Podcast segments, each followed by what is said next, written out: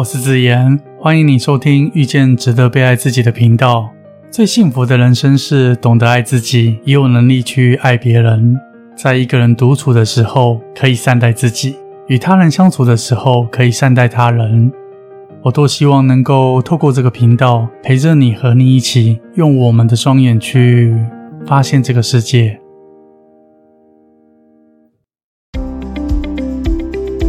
说到害怕失去，这是人类们的天性，包含失去亲人、感情关系、友情关系。尽管我们以为早已预先做好了完全的心理准备与心理建设，当突然失去一段关系的时候，难免会感到失落与悲伤，甚至懊悔不已。直到那时候才会明白，当初的我们其实是高估了自己。人生当中有些失去是你能够预期的。有些则无法预期，就像昨天来的一位情谊者，结婚十三年却遭受到先生六年多的冷落。从前年开始，先生不断用言语暴力的方式胁迫要离婚，直到今年才刚办完离婚手续。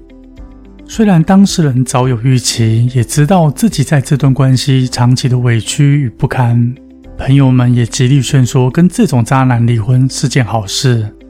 他却难以走出失婚的伤痛。前天，另一位请医者，他深爱的父亲在去年因新冠肺炎肆虐染疫而过世。当时突如其来的噩耗降临，让他罹患了创伤后压力症候群。父亲离世后，他不断不断的自责，事发前没有拖着父亲去打疫苗，不该放任父亲对疫苗存有偏见。脑海中不断重复自责、愧疚，不断重复又重复的人事实地物，让他变得不想和朋友往来，对生活失去动力，容易烦躁和情绪低落，夜晚也难以入眠，无法专心的工作。其实，一段很重要的关系是一份埋藏在很深处的依赖，有时候更像是一种习惯。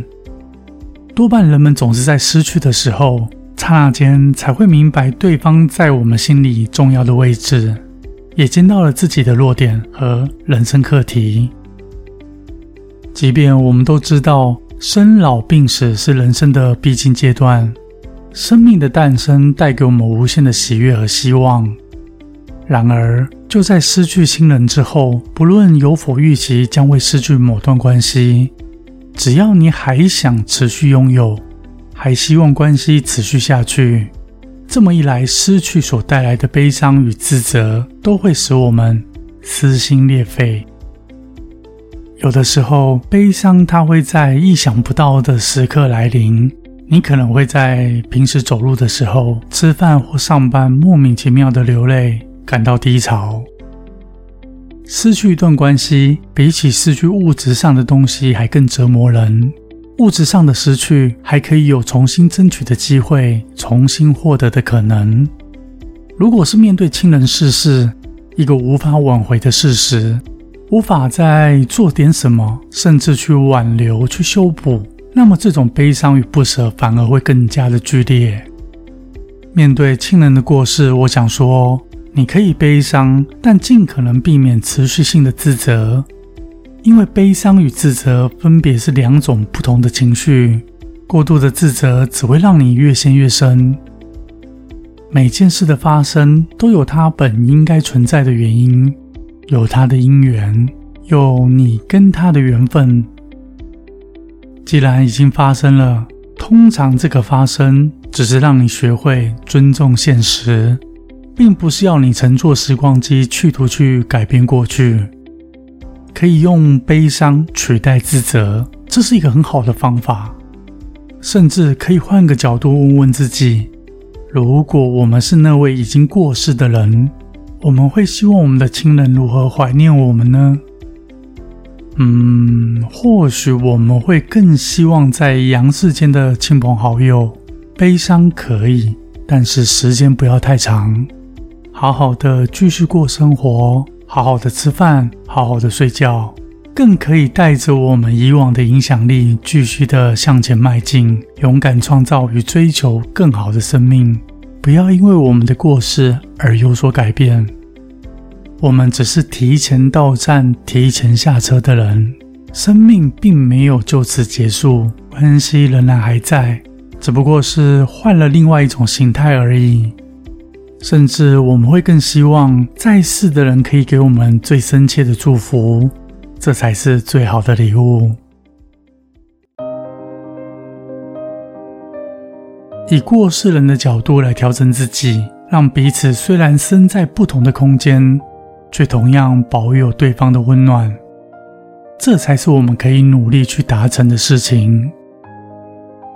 对于朋友、亲人关系的结束和失去，我想说，每个人都是独立而圆满的。会感受到失去，是因为我们把自己托付给了对方，信赖对方，在乎对方。渴望从关系中寻找到支持，借此来满足飘渺的自我感。如此一来，我们会一直在关系中寻找被重视的感觉，造成对关系的执着与放不下。更糟糕的是，透过不断讨好另一方来感到安心，以为只要付出的够多，就有被认同的可能，误把原本的圆满变成了不圆满。如果这句话听不懂也没有关系，你可以尝试接受人与人之间的缘分都有冥冥中的安排，接受我们的课题，在自己能力范围里勇于的面对与改善，合理的评估自己，在对方无理的好恶上，不是我们能控制的部分，顺随因缘，是你的终归是你的，不是你的强求不来。即使往后有机会再次相遇，感念以往过去的曾经，我们和颜悦色以待，不辜负任何人，无愧于心。我相信每个失去虽然形态不同，悲伤的程度不同，接受我们拥有这样的自己。当你这么做的同时，任何的失去必然会让你再次茁壮。我是子言。很高兴是缘分，让我在这里遇见了你。